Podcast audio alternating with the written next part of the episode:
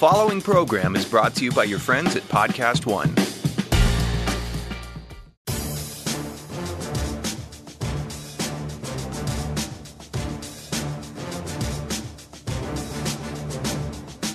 Welcome to RJ Bell's Dream Preview, weekly winners from his Wise Guy Roundtable, broadcasting from the Pregame.com studios in Las Vegas. Here is RJ Bell. NFL is here. This is the season preview edition of the Dream Preview. And man, we've got the Wise Guy Roundtable. And what a, I think...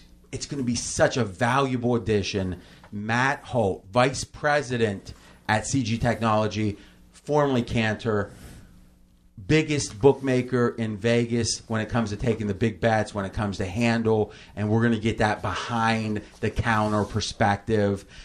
Well, we've got a bookmaker. We also have the NFL bettor, only two-time Super Contest winner.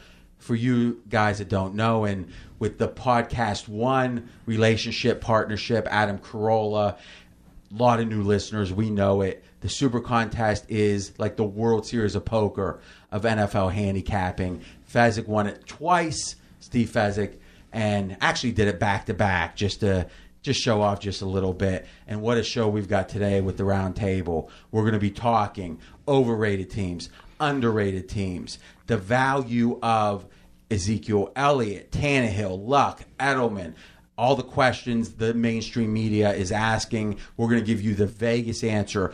A strong pros versus Joes, pros down on a team, Joes up on this team.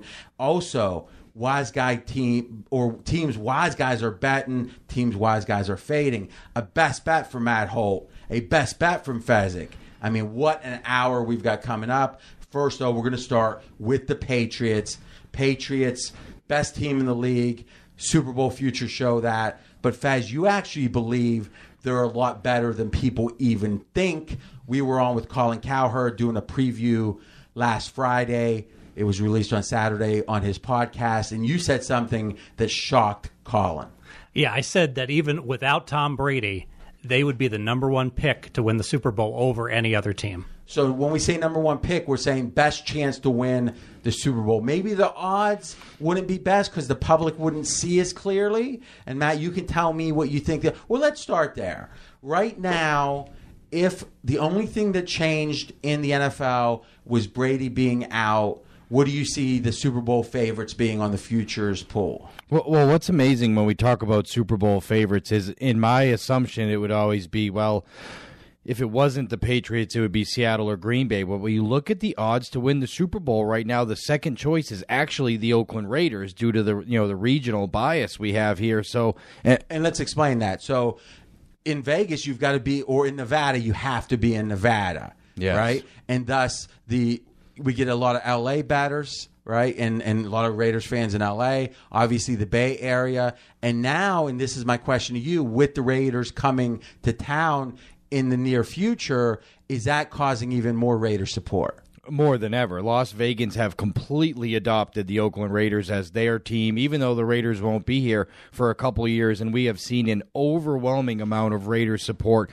at the betting window by the public, so much so that they are the clear second choice, not tied for second in the betting odds, clear second choice odds to win the Super Bowl in the futures market if you just look at the odds.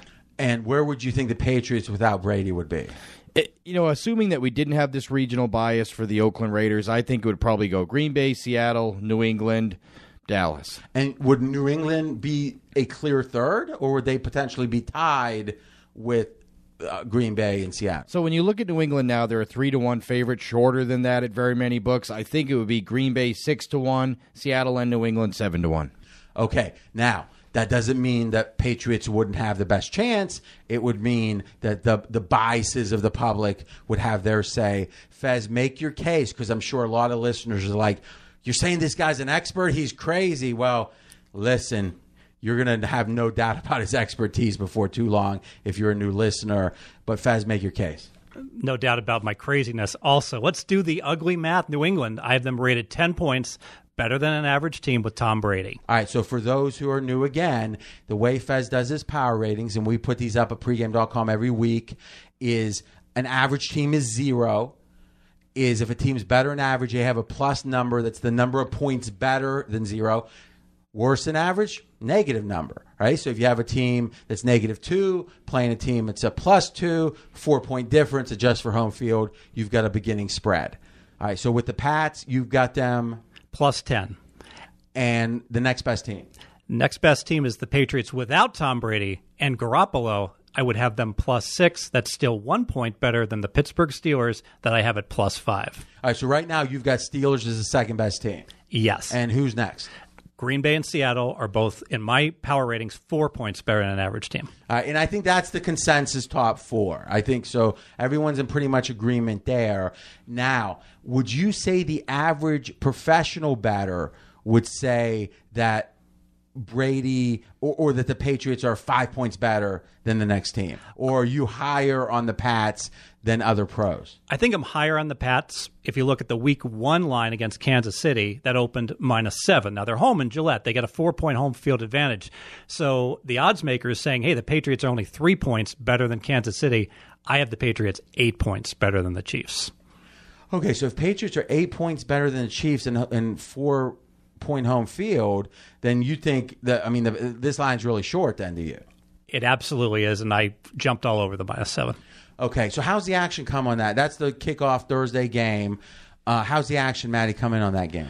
We've actually got really good two-way action on that game. And we, you know, any time that we've gone to 8 or 8.5, I mean, we've seen that number hit 9 already a couple of times. We've gotten buyback on Kansas City, so we basically settled in at 7.5. And I think that come kickoff time, we're probably going to be 7.5, 8. And when it comes to sharps, because all bets are not created equal, obviously, and even some big bets aren't necessarily sharp, but you guys book faces, right? And this is something we'll be talking about, which is all $10,000 bets not created equal, is when it comes to the sharpest of the sharp players, any lopsidedness on this game?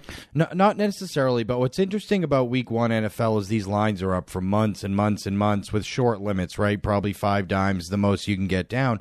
But all of a sudden, next Wednesday, we'll be taking, 200 dimes on this game. So what happens is a lot of times sharps tend to wait because they don't want to give away their position for 5 dimes when they can lay 100 dimes next week. So if there really is a strong position by the sharps on this game, we haven't seen it yet. All right, so we talked about the big bets CG takes. Now, if it's college basketball totals, you're not taking, not even taking 10,000, yeah. Right? But the NFL market is extremely liquid, which means you guys will take bigger bets, but you guys take the biggest bets in town. Now, I get it. If someone comes up and you can tell they don't know anything, you're going to take big bets. But what is the posted limit? If the most respected guy in town comes up with a couple bricks of cash, how much can he bet based on the posted limit? So we have what we call house limits. To your point, posted limits. That's anybody, stranger off there, anybody who walks in the door. We give higher limits, obviously, to VIP clients. But to your point, it just depends on the liquidity in the market. For NFL sides, it's $100,000. Walk in the door, you can bet $100,000 on an NFL side from Wednesday of game week on. And it's $50,000 college football sides. Same thing, NBA, $50,000. 50,000 NBA sides? Yeah. What time of the day? All right, 4 o'clock Pacific, let's say, game start tipping. At what point do you go to 50,000 on NBA sides? I think noon that day, noon game day. Wow, it's pretty impressive. Now, obviously, we have a selection of people we could have in the pod from behind the counter. Obviously, we love what you do, so that's going to be the given built in here, right? But let's just be honest about Las Vegas. Is a lot of bookmakers, the old joke, and Jimmy Vaccaro is the guy that I first heard say this, a great old-time bookmaker. He's been here since the late 70s from the Pittsburgh, Steubenville area, so we have that kinship, is... not a bookmaker, but like a bookkeeper or a shoemaker. You hear all these different things. When it comes to taking bets, let's say, like, let's talk NFL sides for a minute. What's the other limits? Actually, what I want to talk about is banning players. So Fez, and again, we're just going to tell the truth. If people don't like it, well, that's tough on them. Is like a place like the stations, right? So big group of sports books and well, it's all the same book, really. Just, you know, Sunset Station, Green Valley Ranch. I can give reviews of the buffets if you want as we go down the list here. Is you're restricted. How are you restricted at Sunset or at the station? Yeah, they're very nice to me, and they let me know. Listen, now he's saying, I'm going to tell the facts, but I'm going to hope they don't make it worse. I can bet every game, and I can bet the house limits. I just have to do it all at the same time, one trip to the window per day. All right, so they don't want you to be able to see, oh, they just ticked up, 5 minutes before a game to 7.5. They don't want you to gobble that up. Don't want me cherry-picking the soft lines, yes. All right, now William Hill, another big book in town. They have a big European presence. And from what I feel, the European books are very aggressive over there. I'm not allowed to bet there. William Hill in Europe, or you're talking William here? Hill here, I'm not allowed to bet there. So is that because you're a bookmaker or just because of your results? I think they throw at anyone who's sharp, and I don't know that I'm necessarily sharp, but I just think I get associated with being sharp enough to be on the Dream Pod. Folks, Modesty doesn't go here. And Fez, what about you at William Hill? Yeah, I'm on the bar list also. Yeah. All right, so I'm the only guy can bet at William. Yeah. Well, I'll be a runner for you guys maybe. But there you go. That's an interesting example where they're just saying, forget about it. We're not interested. Now, at CG Technology and you guys are, at the M, at Venetian, at what's the other big one? Cosmopolitan, Palazzo, the Palms. Those are kind of some of the bigger ones. Then we have Silverton, Tropicana, Hard Rock. So many, many locations around town. Is there anyone that is limited in any way? Is there anyone that can't play the house limits? The only time we go after players to limit them or even ban them is if they're trying. If the only bets they make are scalps. Or if B, they try to take... Why would that bother you, though? If you're putting that number out there, that's you saying you want to take a bet before you move. Sure, we just limit them. If you're only going to bet scalps, it's fine. We don't kick you out. Okay. Most places kick you out. We just limit you. So we know, all right, when a scalp comes in, this is what it's going to be for. Because they normally make the same bets every time, whatever they can. There are guys that only bet when, Kyrie Irving is out for the Cavs. Boom, clockwork. Matty sees those bets. Which that's slightly different. I mean, let's get the terminology straight. That is, let's say getting ahead of information where a scout might be a game got hit. You're a little behind, you're 40 seconds behind on the money line, and they're grabbing that money line. If the only thing you ever play is scalps or advantage plays, we'll probably set you a limit, and I'll say this, none of those... What we define as advantage? Every play Fez makes is an advantage play. You haven't made a play in 2 months, to Fez's point, all of a sudden Kyrie's out, and we're 30 seconds late. It's like a rogue play. Yeah. A rogue number. Yeah. That they're, but advantage is in... But you've got guys that have won... every year for 5 years that are still there. We took the biggest limits here anywhere that I ever knew from the most famous sports bettor ever who doesn't even bet anymore. With the BW initials, as I'll say, Maddie won't. Okay, now, here is the question. So those winners, do you limit them below house or they get house? Normally they get house on that sport, right? Someone's listening saying normally, what does that mean? So there's, again, as long as you're a normal player, you play every day, you play even regularly. And your rationale is that since you're taking the biggest, and correct me on this if I'm wrong, since you're taking the biggest limits, that means that people aren't going to necessarily, the big bettors aren't going to want to try to fake, dummy up the line through you, because why dummy up through the biggest limits? Because if they come in at half limit, you're not going to take it as seriously when they bet limits. Often, so it's more expensive to dummy up the lines through CG. Thus, they're not going to do that as much. And you figure the cost of taking that crack at the limit, you gain enough knowledge because you feel good that it's legit plays, that it's worth it. And not only the knowledge we gain, but we have the highest recreational players in town. And when you have recreational players that have been known, they tweet out their tickets of seven-figure bets, it's nice to have the guys that that'll come in and take you off some of that all the time, too. So the sharps can be advantageous to the books if you manage them and work together with them properly. Is there any other book... something, we'll talk about books and kind of the landscape in Vegas, the landscape offshore throughout the year. So that was a good little introduction. Very interesting. So let's wrap it up with the Patriots. Fez, last question for me on this one. What is it that you're first of all, anyone that's listening to the Dream Pod, or as we're calling it, the Dream Preview now, is they know you love Brady and Belichick, and you think, oh, the stats don't really tell the whole story. That's the only team that the stats guys always underrate.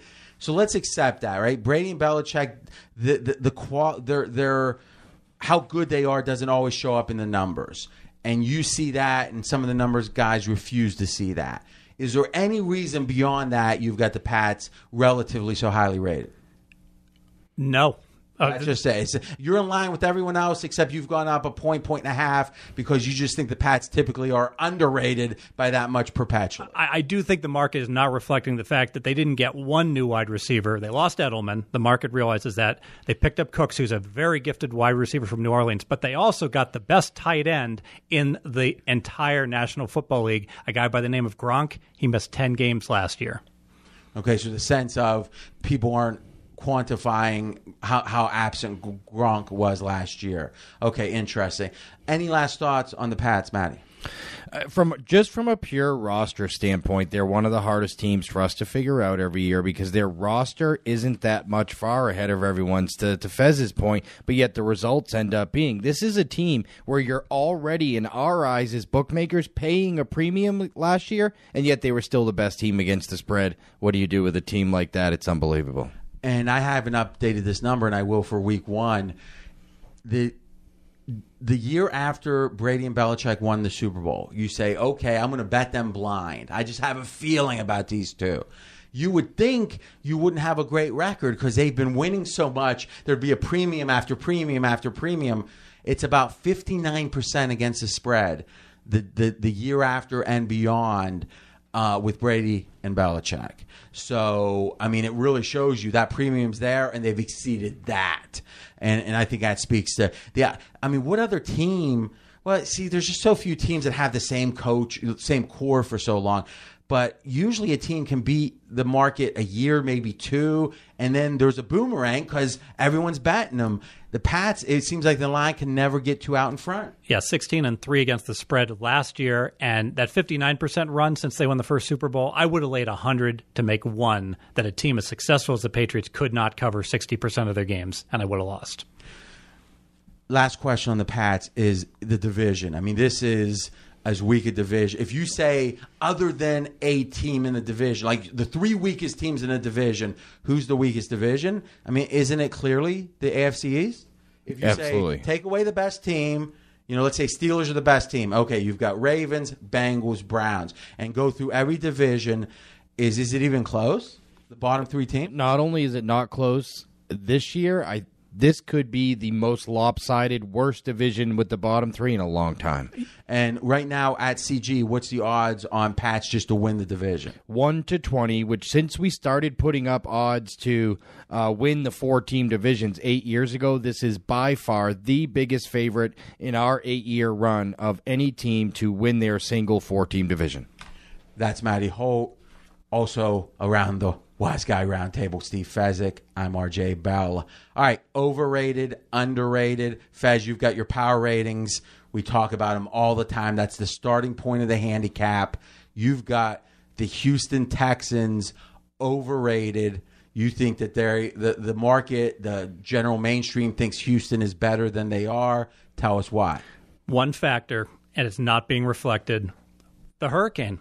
I think the hurricane is going to completely derail this team, the distractions of it. I know what happened with Katrina, and I know that the Saints got displaced, and there's been no reaction. The season win number has stayed at 8.5. I don't understand it. I think it will absolutely make it very difficult for Houston to succeed this year. So if we would have recorded this podcast a week ago, you wouldn't have had Houston so overrated. Not at all. And now I think that they're the most. This is a one-factor handicap. Saints, 8 wins, Saints, Katrina, 3 wins, Saints the next year, playoff team. And I also think, you were talking about the Rams last year, about that movement being something that was going to be hard on them. And people don't realize, I don't care if you're a millionaire or not, you've got to get your kids in school, you've got to worry about the practicalities of life. Matty, what's your take on the Texans? I don't really know how this is going to affect teams. We always talk about things like travel, displacement, or certain issues, and every single year there can be cases made that, you know, the west to east travel means less because travel's so much easier now, and the way the teams travel's better, and the, you know, everything they get, they're used to traveling. They start traveling in AAU ball, and I do agree that's going to be a distraction. I just don't know that it's going to be the same distraction that it would have been 12 years ago for Katrina or prior to that, because the way that we handle those situations, I feel like, is better than it's ever been.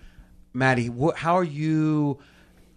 how is the Houston quarterback battle affecting the action you see on Houston? This is one of the rare circumstances where a team doesn't have a really solidified starting quarterback here in Tommy Savage, and the backup's getting all this love in Deshaun Watson. And what we've seen in the preseason is that every time Deshaun Watson plays well, and coincidentally, you know, the Jaguars are having so many problems, the Colts are having so many problems with Andrew Luck, we're actually seeing money come in on the Houston Texans, and a lot of it has to correlate with the excitement people have around the potential of Deshaun Watson and what he may do with those two great wide receivers and that defense. But the simple fact is he's not even going to start any games this year, probably, and he's having an effect on how people are betting the Texans this season.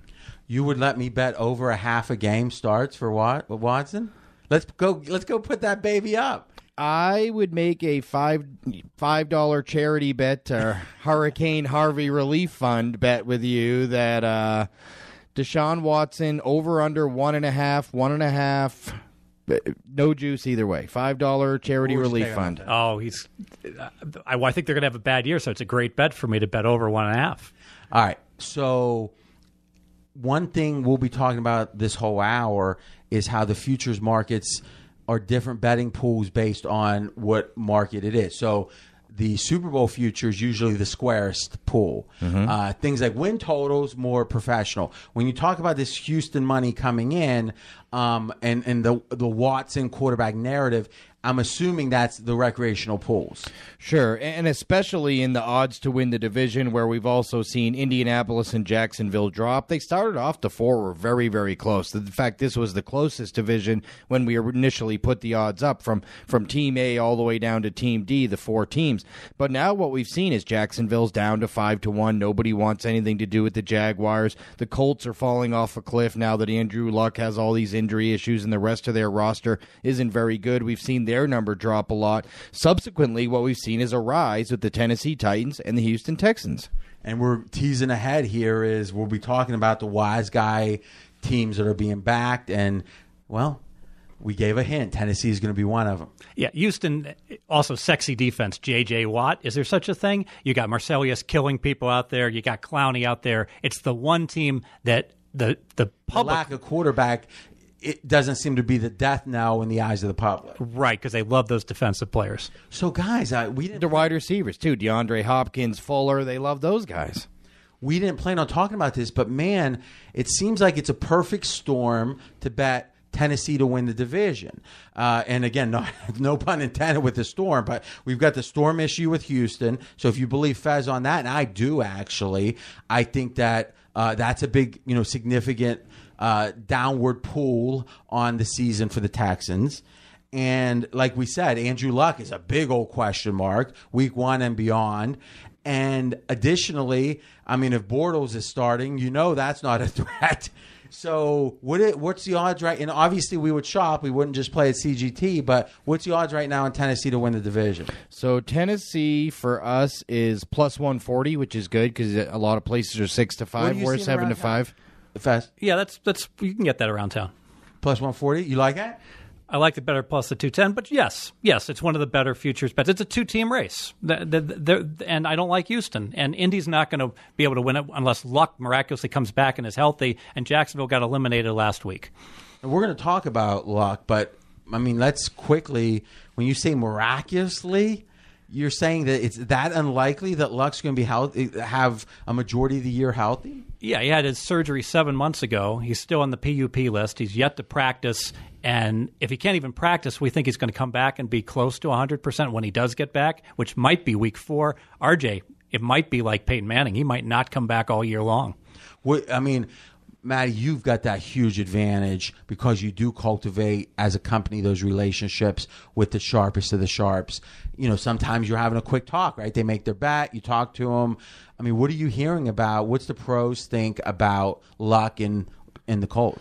To give you an example of how scared we were with this situation, when Ryan Tannehill went down, we never took anything off the board with Miami. We just kept him up. When Andrew Luck injury came out, we took everything off the board. Season wins, the futures market with him. It was really hard to figure out. He is so important, maybe as important as any player in the National Football League to his team, because that roster is so bad. I'm with Fez on this one. The sharp people that I've heard from say it's going to be a long year for the Colts, and that if they start, 1-5 or 1-4 without him, and it looks like, look, this roster wasn't supposed to be that great anyway, they may not rush him back. It could very well end up being a Peyton Manning situation where they're 1-7, and why are we bringing our star quarterback back for no reason? Underrated team. You've got the Arizona Cardinals. Faz, make your case. Yeah, their stats were good last year. They were in the NFC Championship game 2 years ago. How good were they supposed to be? Well, they were laying 10 against the Patriots week one. Okay, that was a bad line, but still, minus 10 against Garoppolo. And they went 7-8-1. They won 7-8-1 despite outgaining their opponents by our favorite metric, yards per play differential. So they gain 6 yards per play. They give up 5.4, something like that. So they had the statistics of a 10-6 team. And we talk about that all the time, where net yards per play, if there's just one readily available stat, how many yards does a team gain when they snap the ball on offense? How many yards do they give up when the other team snaps the ball? That number is important. And usually if you're at week 8, 9, 10, and the one win-loss record is misaligned from that yards per play and it's not major injuries or whatever, usually the teams move back in the direction of those stats. And you're saying even over the course of a season, hey, the record was misaligned, the stats were better, thus the team was better. But let me counterpoint that. Palmer, quarterback's king. You can't win without a quarterback. He looked old, and he's a year older. Yeah, but it's September, so we'll worry about that in November and December and in the futures markets. But I'm betting on Arizona right now in September, and right now I'm not worried about his health. That is such a key point. When we assess teams in the preseason, there's two major ways to assess them. How good are they going to be at the start of the season? And what's my confidence or lack thereof throughout the whole season? So let's say you had a quarterback that's been hurt every year for 5 years, but when he's healthy, he's as good as anybody. Well, if he's healthy for game one, doesn't really matter if he's going to be hurt in game 5 or game 7. You're going to handicap that team in game 1 with that quarterback being healthy. But if you were looking to bet a season win total, well, his erraticness of health, the variance of his health has to become a big factor. So you would be higher, Fez, on Arizona at the start of the season than you would on, let's say, season-long bets, because not only will Palmer be getting older every day, like all of us, but also the physical pounding of the NFL, age tends to show up in the second half more. Yes, and he's somewhat fragile compared to a Russell Wilson who gets pounded on. He never misses a game. Thoughts on the Cards? I do agree that the Cards were a little bit undervalued to start this whole, futures market, season win market pool, but I really do worry about Carson Palmer and the dead arm. The fact that they have, they weren't having him throw in practice so much. Why can't he throw in practice? Oh, we're worried he's going to have a dead arm again. And what we saw is when his arm is dead, he throws more interceptions. They turn the ball over more. But when he's healthy and his arm's fine, sure, they throw the ball downfield great. They have a great running game. I'm just nervous about that dead arm, and for that reason, and they've lost a couple guys. This roster isn't better than last year's roster, and it isn't better than 2 years ago's roster. Is it equal? No, it's not that much worse. Maybe the drop-off wasn't by a lot, but it's not better.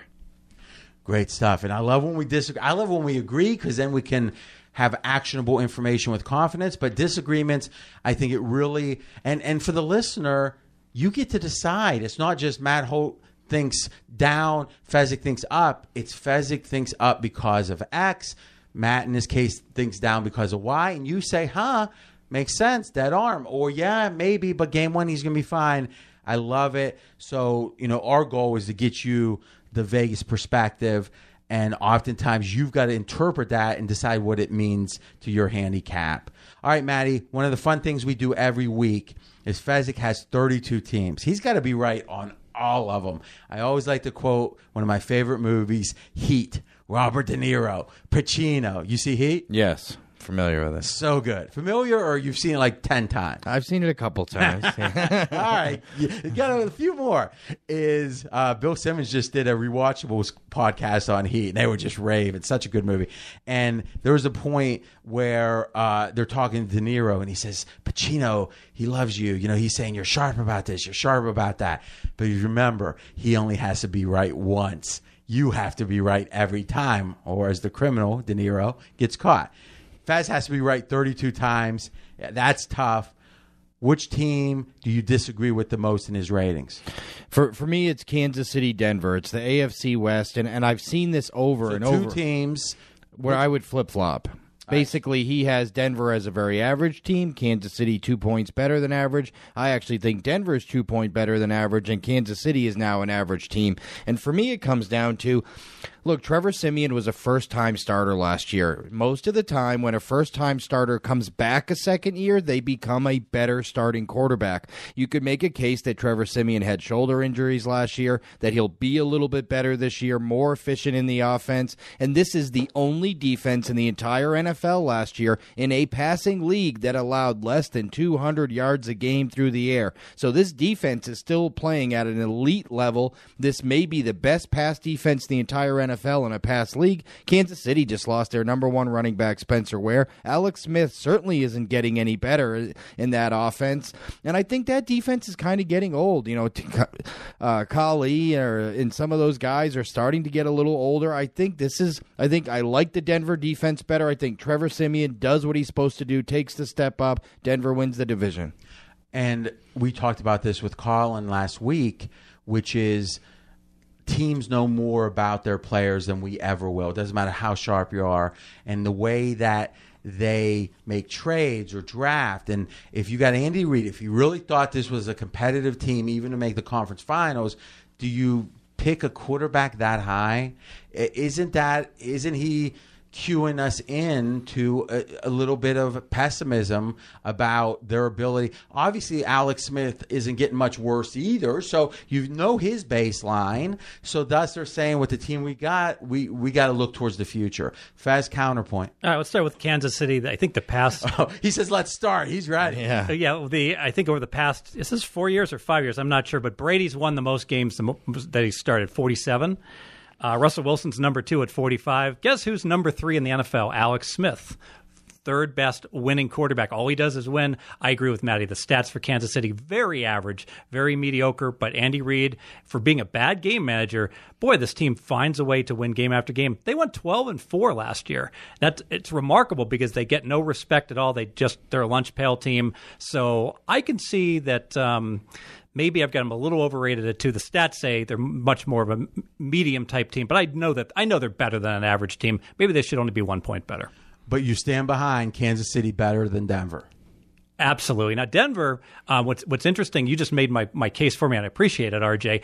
The organization knows far better than us whether a quarterback is going to succeed. So Denver knows that Siemian, a seventh-round pick out of Northwestern, should not be their quarterback, and they went ahead and drafted a guy in the first round, Lynch, and he didn't work out. That's the quarterback they wanted to have for a starter, but they're stuck with Siemian. Now, Siemian, Matty brought up... But they did that concurrently, right? Yeah, but the point is they wouldn't have blown a first-round draft pick if they didn't. But Brady was in the sixth round, right? I mean, obviously they didn't know Siemian would be even able to be an average starter or even slightly below. But I agree with you. Obviously, Siemian is not pedigreed. Let's agree to that. And I think he has a ceiling. But we're not talking about Denver winning the Super Bowl, right? We're talking about, are they better in Kansas City? And Siemian has played much better than expectations. Matty brought up a good point. He got injured twice last year. That's why the wheels came off. Well, why did he get injured? The O-line can't block. Well, the O-line's no better this year is the problem. And we talk about first year. year guys for Siemian. Well, what about the first-year head coach, Vance Joseph? How good a coach is he going to be for Denver now?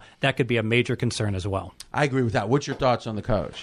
I like the coach. I think it's a good fit in this situation, and I think Siemian could take that step forward. And I always look for a quarterback to maybe take that step forward, and we know Alex Smith isn't going to. He is what he is. Maybe Siemian does take a step forward because the surrounding cast of weapons is fine. You know, Demaryius Thomas and their receivers, they have the same C.J. Anderson running backfield with Booker. I just think if he takes a little step forward, I don't think anyone can dispute that defense who we saw win a Super Bowl 2 years ago, the only defense in the league last year, despite the fact that everyone said they were underwhelming, the only defense in the league to allow less than 200 yards per game through the air, and that has to mean something in a passing league.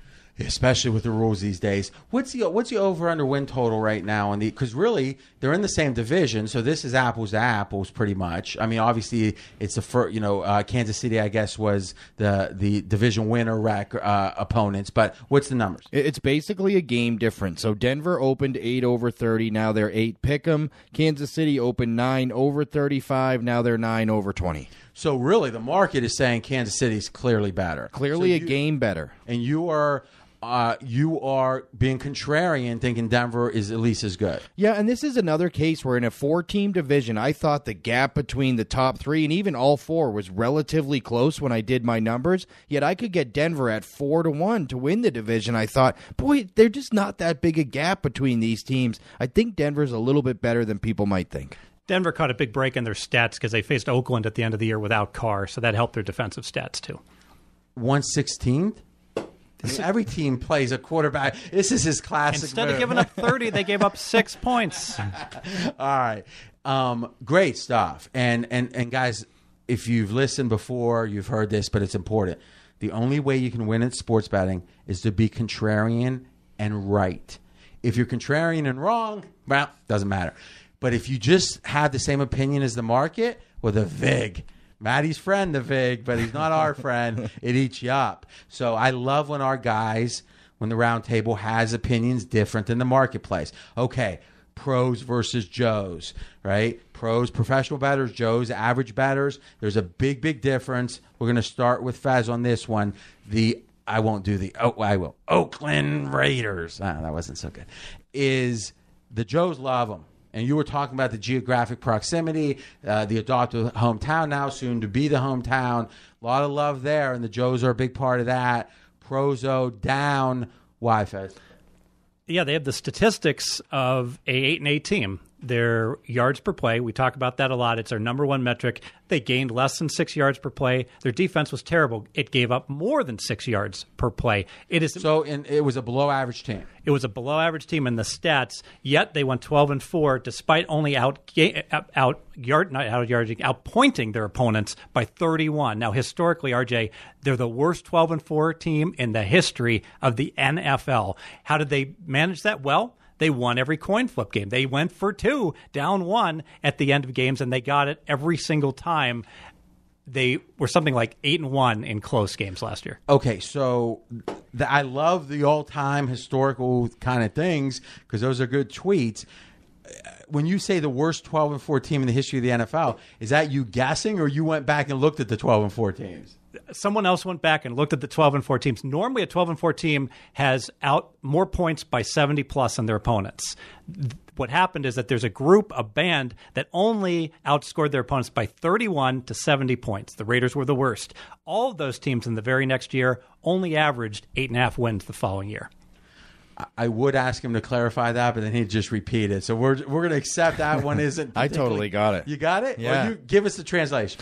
So that means that of all the teams, there's this group of teams throughout the history of time that went 12-4, yet only outscored their opponents by 31 to 70 points throughout an entire season. Of those teams that only outscored their opponents by 31 to 70 points the next year, they only averaged winning 8.5 games. And a lot of the 12-4 teams outscored them by more than 70? Yes, those were the legitimate. And no one outscored of the 12-4 by less than 34. None of them, correct? Okay, so the way I would have said it is teams that were 12-4 that didn't outscore their opponents by more than 70 points. Like starting at the 34 was what was confusing. But hey, you got it, so there you go. Thank you, Matty. Thank you. I was like, yay! All right, which What's your take on the Raiders? What have you seen behind the counter with the Raiders? This is what is indicative to me of sharp action more than anything else, and this is what people can sometimes look for. We have taken more bets, tickets written, that is, on the Oakland Raiders season win total over than any other team, yet they opened 9.5 over -140, and now they're 9.5 under -120, yet we have more over tickets written on the Raiders than any other team. That shows you how much sharp money is coming back on the under. It's the same as the boxing match. So everyone's coming up and betting $25, $50, $80 on the Raiders, and once every 3 days, someone comes in, Maddie, and they're saying, I want 5 dimes on the under. Right? Yep. Or me on the boxing match putting 15 dimes, baby. All right. Also with the Raiders, the most tickets to win the Super Bowl of any team. So this is a classic pros versus Joes. And I do think, and listen, Fez, if people were listening closely, would say, wait a minute, you were talking about how Denver played one game against the Raiders without Carr, so the stats were padded a little bit, or it was easier on the defensive side for Denver. But you were talking about the yards per play. Well, Carr was out some of those games too. So obviously a slight adjustment, but that doesn't change, you know, where you can't hold Oakland accountable for those non-Carr games. But still, the stats weren't even, you know, weren't above average in the other game. Yeah, so they would have been an average team with if we take that game out. I know one other thing with the Raiders, historically, RJ, when they go to the East Coast, 1-18, these Oakland Raiders. Last year, they went to the Central and the East time zones 5 times, 5-0. Aberration. Last thing, and this is one of those kind of teach a man to fish. He eats forever, a fish sandwich, he eats lunch, is... And you guys can jump in on this. One of the two best ways, I think, to find teams that are going to over or underperform relative to the prior year is close victories or losses. So if you're disproportionate, too many wins or too many losses in close games the prior year, you tend to even out in the long run. The math guys feel strongly there is no clutch, there is no teams, maybe the Patriots, but otherwise no teams that tend to win more close games over the long run than other teams. Number two, turnovers. Turnovers have a huge element of luck in them, and thus if you had a bunch of big positive number, it's going to be tough to replicate that big negative number. You're probably going to improve. Agree? I agree. All right, next one. Let's go through this one quick because it's so easy. We know how important quarterbacks are. We had the biggest non-quarterback injury, running back for the Cowboys, Elliott. What did you see? You know, my big debate was, and Fez tends to come on the higher side of this, and you'll get to hear, guys, me and Fez debating the NFL like crazy on Fox Sports Radio. 330 stations, national show launching Friday, this Friday coming up, September 1st, Friday night, 11 to midnight Pacific time. And if you're on the East Coast, you're getting out of the bar. Just leave right before last call, and you can get from 2 to 3. You can listen. Just don't pat. You know, I'm fearful, though. People might be listening in the garage with a little buzz on, and then they let the car keep running. Oh, my God, that would be like, in a way, we would feel like, wow, look how great the show is. But then, you know, we wouldn't want people dying with carbon monoxide poisoning. But either way, when the bar lets out, and then on Saturday, it's 10 to midnight Pacific. So we have an extra hour early, and obviously 1 to 3 Eastern time. 330 stations, Sirius Channel 83, iHeartRadio app. And, Maddie, we're going to have to figure out how to pre-tape with you, but we'll have you involved too, hopefully. When it comes to the debates about players, I thought Elliott was a half a point. Fez was leaning towards the point. Where did you come down? We were kind of in that 0.75, actually, when we heard the suspension. But here was our problem. But prior to the suspension, our biggest Week 1 liability was already the New York Giants, both money line and on the spread. So this is a spread that was already coming down. We were already getting overwhelmed with Giants money, both money line and spread prior to the suspension. So we wanted to push it a little harder with the suspension because we're trying to get some Dallas money. We wanted to stop the flow of Giants money. The problem was the market didn't really react to that. The market kind of said, no, he's definitely not a full point. He's only a half. And it was hard to gauge because we're already getting so much Giants money. Do you feel like the market is from the kind of the Vegas market says more towards the half point? I do think so. So the Vegas is saying I'm correct and Steve Fezzik. Because I can see the I saw the amount of money bet prior to suspension and after. I didn't hear you answer. The Vegas market was saying Steve Fezzik wrong, RJ Bell right. Yep. Oh, why does he look like his puppy died or something? I'm going to come over the top here. Oh. Long before the Elliott suspension, we did a video for pregame, and I picked the Giants +6, and I predicted the line would go down to 3.5 without any Elliott news. And again, that's the thing. If you just look at the market, you know, in college we had the phrase in finance, citrus paribus. It's been a while since I said it, and which meant all things equal and just one variable. And we can never have that, right? Time doesn't freeze. The people, you know, maybe people were thinking about betting the Giants. They heard about the injury, said, well, we better bet now. You know, who knows, right? So, I mean, I think we get a general feeling based on the market move. So, Maddie, you had some strong feelings about how more than ever that the non-quarterbacks just are not moving the number. And I mean, I've been saying for a while, I think there's about 3 dozen non-quarterbacks in the NFL that even move the needle 0.5 point. So about 1 per team and just, you know, slightly more. What do you think? Look, 10 years ago, Ezekiel Elliott, the leading rusher from the season before, that would have been 1.5, 2 per game. Now, all of a sudden, you know, Ezekiel Elliott might be the only running back besides Le'Veon Bell that even moves the number at all. None of these other injuries. Doesn't Arizona's running back move it? A little bit, but it's surprising how little any of these guys. You know, the Bears lose their leading receiver, Meredith. He's a big key to that offense. Nobody even seems to mind. No one seems to care. It doesn't seem to move numbers. I remember saying last year throughout the football season, I am blown away by how little non-quarterbacks move the numbers, yet there's a lot of really smart people telling me every week, hey, this guy's really important to this team, and this guy's really important to this team, but we're not seeing it in the market.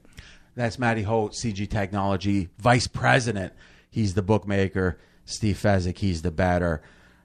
Fez, let's talk Tannehill quickly because you have a fascinating – I mean, you know, whenever you talk to poker players, the very good ones, the, you know, the Doyle Brunson types, is you ask them about a certain hand, what should I do here? The answer is almost always it depends. There's always more complexity. Sometimes you raise with aces. Sometimes, you know, I actually have heard people debate in certain tournaments you should fold with aces in a certain spot if you're on, if it's for your whole stack and you're on the bubble. And I'm not a tournament expert at all, but it does depend. And same thing, I think, with really the highest level of handicapping. Give us a quick brain dump on Tannehill and Cutler and how you see that evolving. Yeah, so let me go chronologically because my brain works that way. So Tannehill, Miami Dolphins, right about an average team. Maybe you could argue they're a little bit better, a little bit worse. I'd argue that they're right about average, a 0 in my ratings. All right, Matt Moore comes in. You replace Tannehill. Boom, they become 2 points worse. I would make them a -2.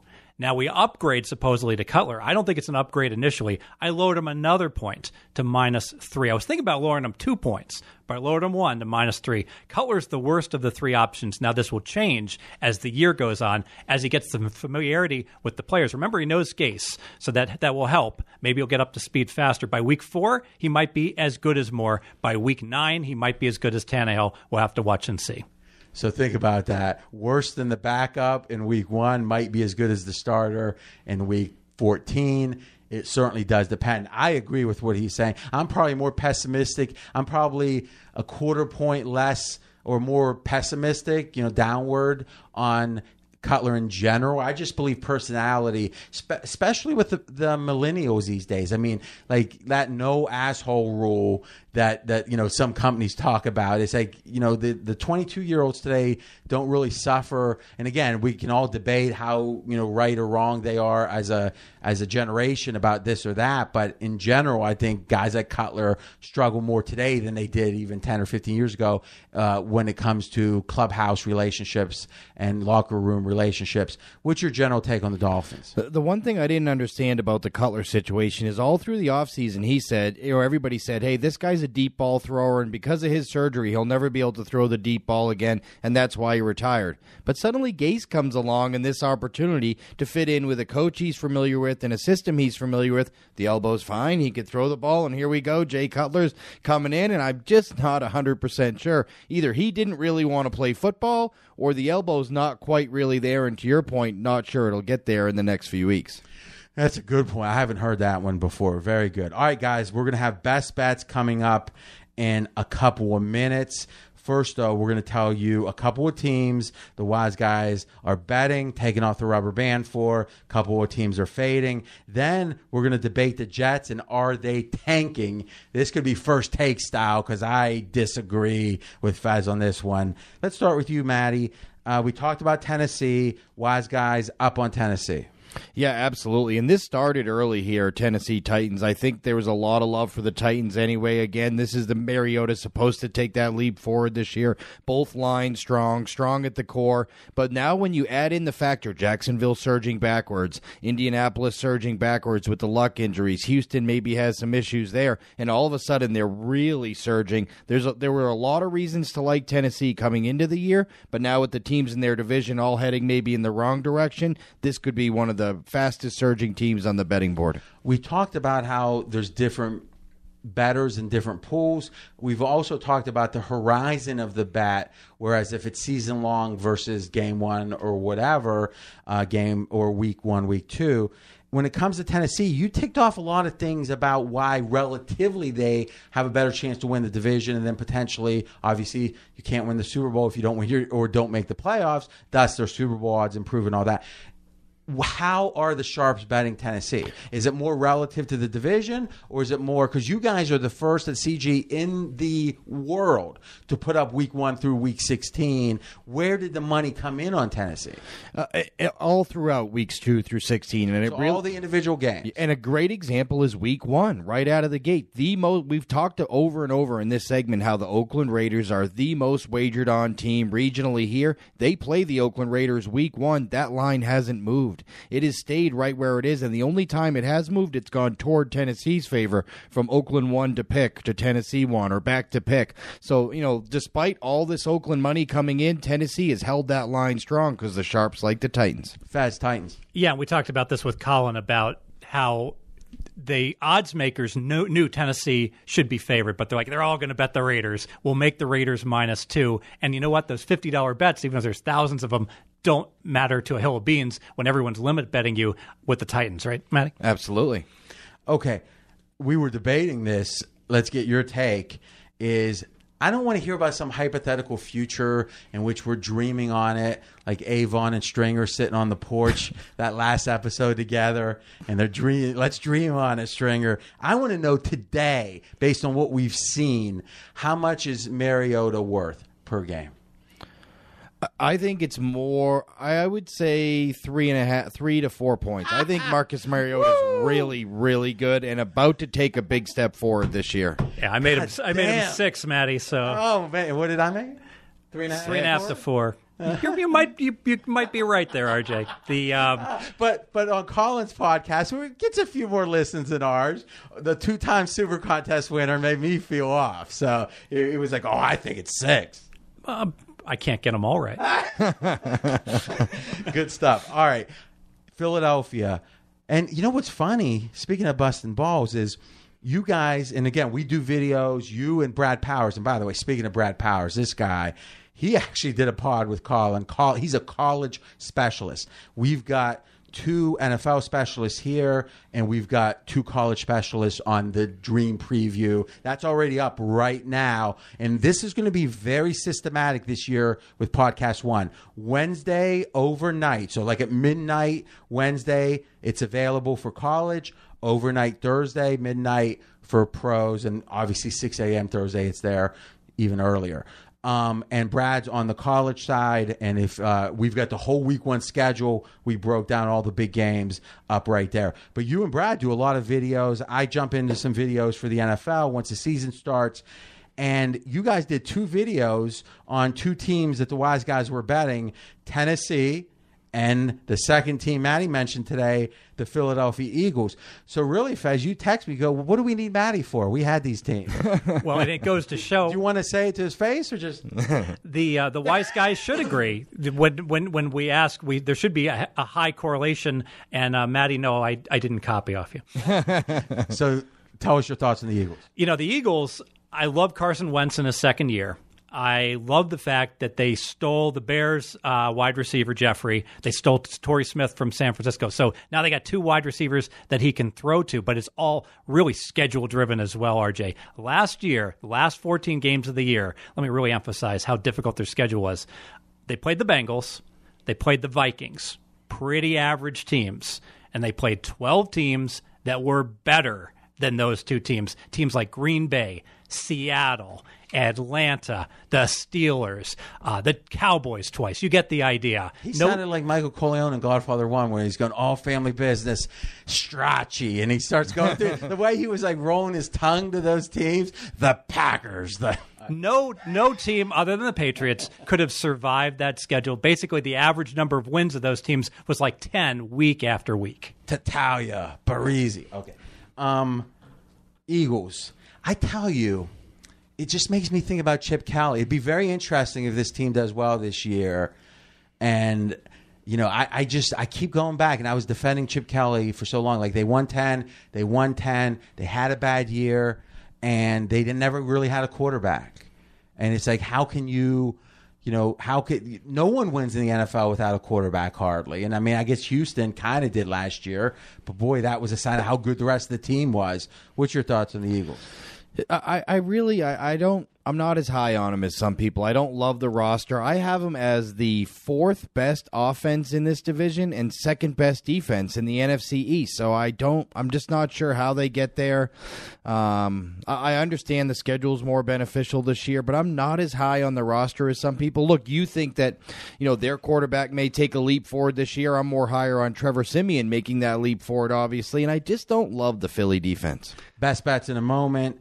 First team, with one team getting faded a lot, Detroit Lions. Matty, what are you seeing behind the counter?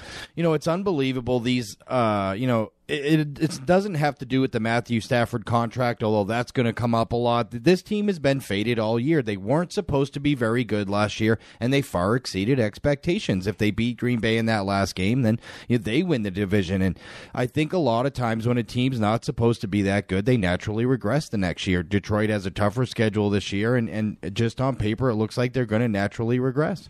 I mean, my first chance this year to say Jim, Bob Cooter, love saying it, offensive coordinator is, if you look at the stats since he became offensive coordinator, Stafford's stats are amazing. And we always hear about arbitrary endpoints and beginning point. Well, this is the opposite of arbitrary. A new coordinator is supposed to be this big disruptive thing. And man, oh man, if you look at the touchdown to interception ratio, what do you think about the Lions, Fez? Well, the problem is the defense, not the offense. And the problem is they can't beat good teams. Matthew Stafford, something like 5-44 against winning teams in the NFL. On the road. No, period. He does not beat winning teams. No, I mean, he doesn't have a great record against winning teams at all, but it's not 5-40. I think it's that bad. I do. So this would be good. This will be an actionable thing. Fez is going to tweet out, and it's at Fezzik Sports, F-E-Z-Z-I-K, at Fezzik Sports. Is Stafford's record against winning teams? Absolutely, and you can't put asterisks. Just put the number. And the defense gave up 5.9 yards per play, so that's putrid. And they lost their best sacker already, is out for the year with an injury. And Matty mentioned the schedule. They played a very easy schedule last year. This year they play an above average schedule. There's two games against the Vikings. They should have lost them both last year. I watched them both. They won them both. Go back and watch those. If you are a Viking fan, you will set your hair on fire. All right, let's talk Jets and then best bets. Fez, I've got to be honest. Most people agree with you here. And whenever I hear someone say, for the first time ever, blah, blah, blah, I'm thinking, I wonder. Because if it's been decades and decades and it hasn't happened, well, there's a reason. You think... First of all, let's define tanking. To this conversation, what is tanking?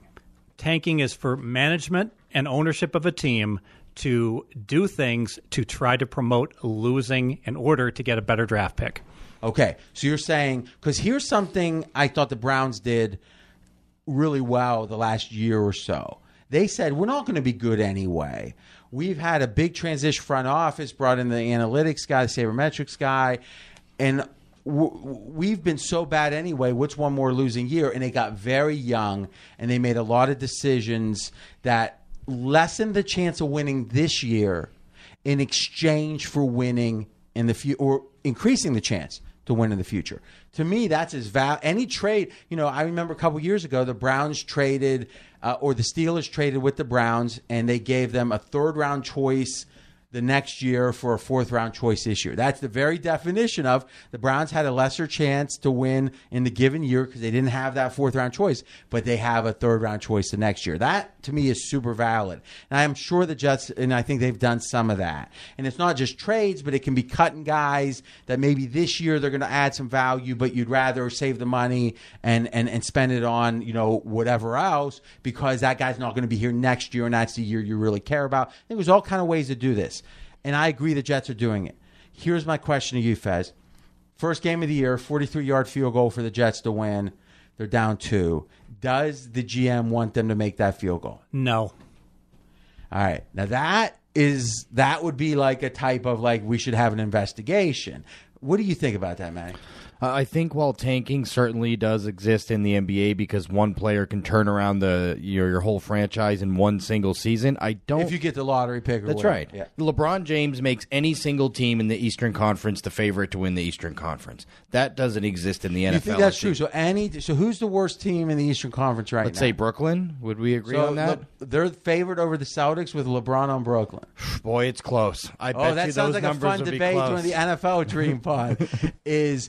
But I'm sorry, go ahead. But in NFL, you were going to say. That doesn't happen in the NFL. One player doesn't change your fortune overnight like it can in other sports.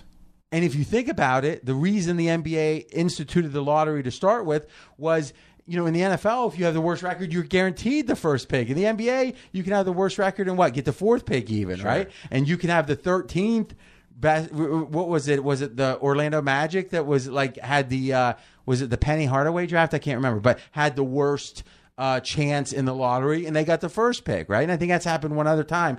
So, Fez, you've got history against you. What have you seen that tells you that you feel that strongly the Jets are trying to lose? Well, it's like the color of money, the art of the dump. You know, you don't want it to be so obvious that everyone can see it.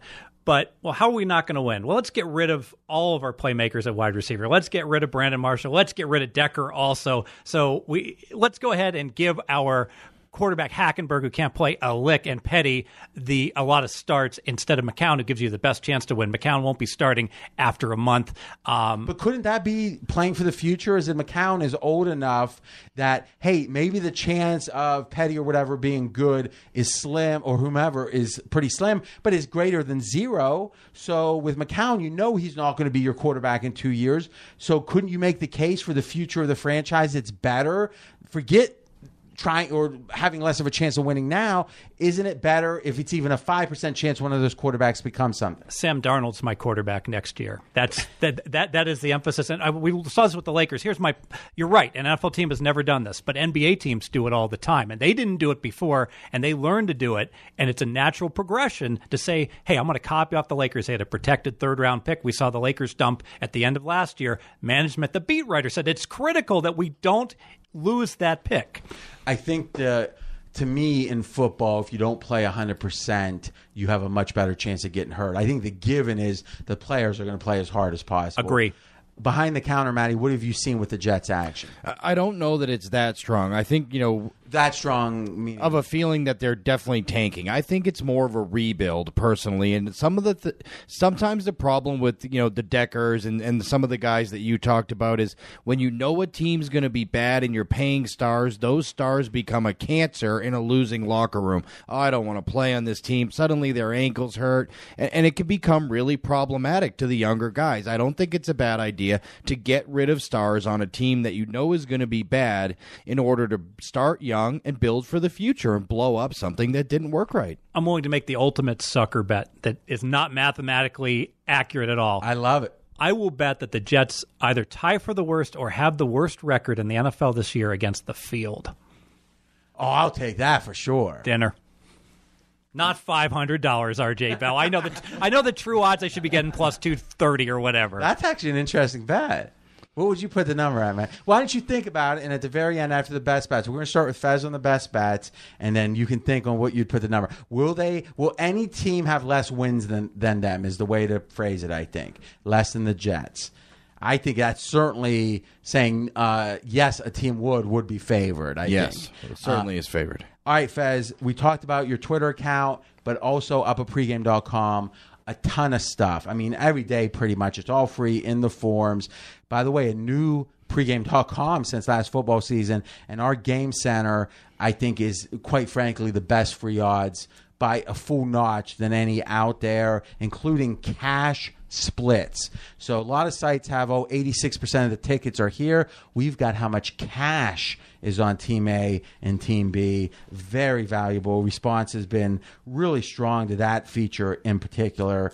Fez, what's your best bet on a season-long bet? We're going to go to the Indianapolis Colts. We're going to play under 8. We're going to lay minus $1.60. Now, normally, RJ, I would never make a bet where I could have played under 8.5 and lay $1.10. And you're saying, what are you doing? Now you're basically playing under 8.5, lay $2.10. When you're playing under 8, lay $1.60 because a half game's worth about 50 cents. So there's about equivalent bets. But everything has changed here. I see this as the ultimate free roll. I think there's a 20% chance that we don't see Andrew Luck essentially all year long. I think there's about a 50% chance that he comes back, he's not right, and he gets sat back down.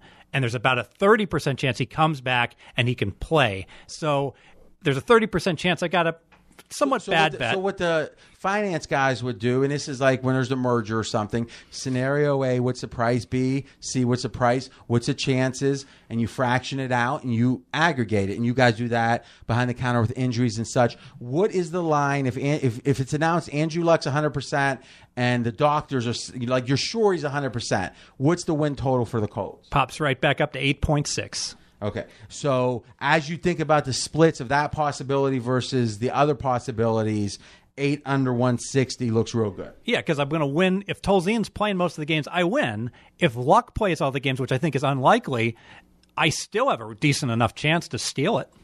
And if he's less than 100%, probably this number's about. I mean, if Luck's 80% for the whole year, this is probably at least a 50% bet. I think it's a 60% bet.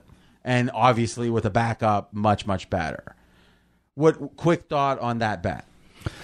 Colts under 8 minus. I could never bet it over right now. I could only bet it under, especially because I'm high on Tennessee. I actually think Jacksonville's roster should be better than it is if they get any quarterback play because their roster is good. So there's no possible way I could bet the Colts over 8. I could only bet it under because I think they have the worst roster outside of quarterback in the entire division. In the entire division or entire NFL? In their entire division. And they're disrespect the division. Jets now.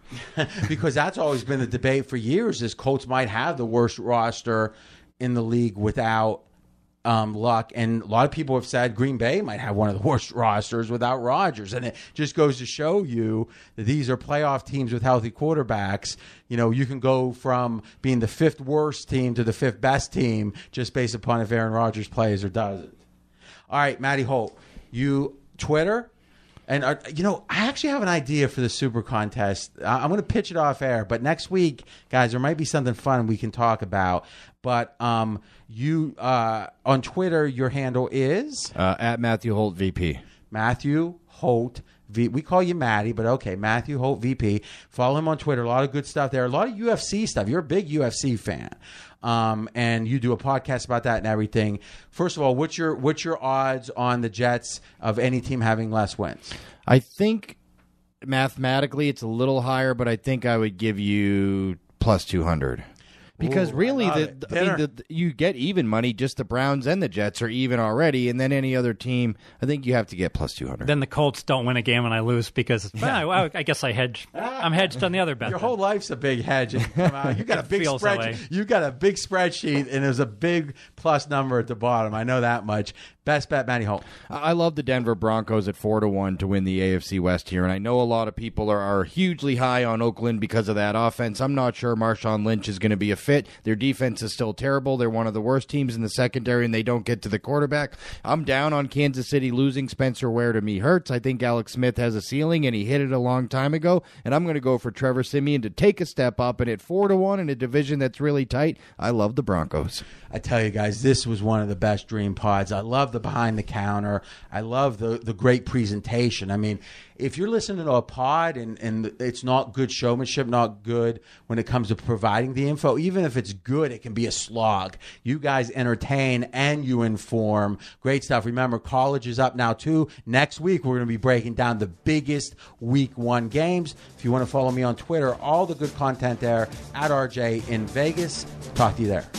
Thanks for listening to RJ Bell's Dream Preview. Catch the Wise Guy Roundtable each week. College football released on Wednesday, NFL on Thursday. Don't miss any winners. Subscribe on Apple Podcasts or wherever you listen. Visit PodcastOne.com and download the Podcast One app. Have a question for RJ? You can contact him directly on Twitter at @RJInVegas. Live the dream with us each week.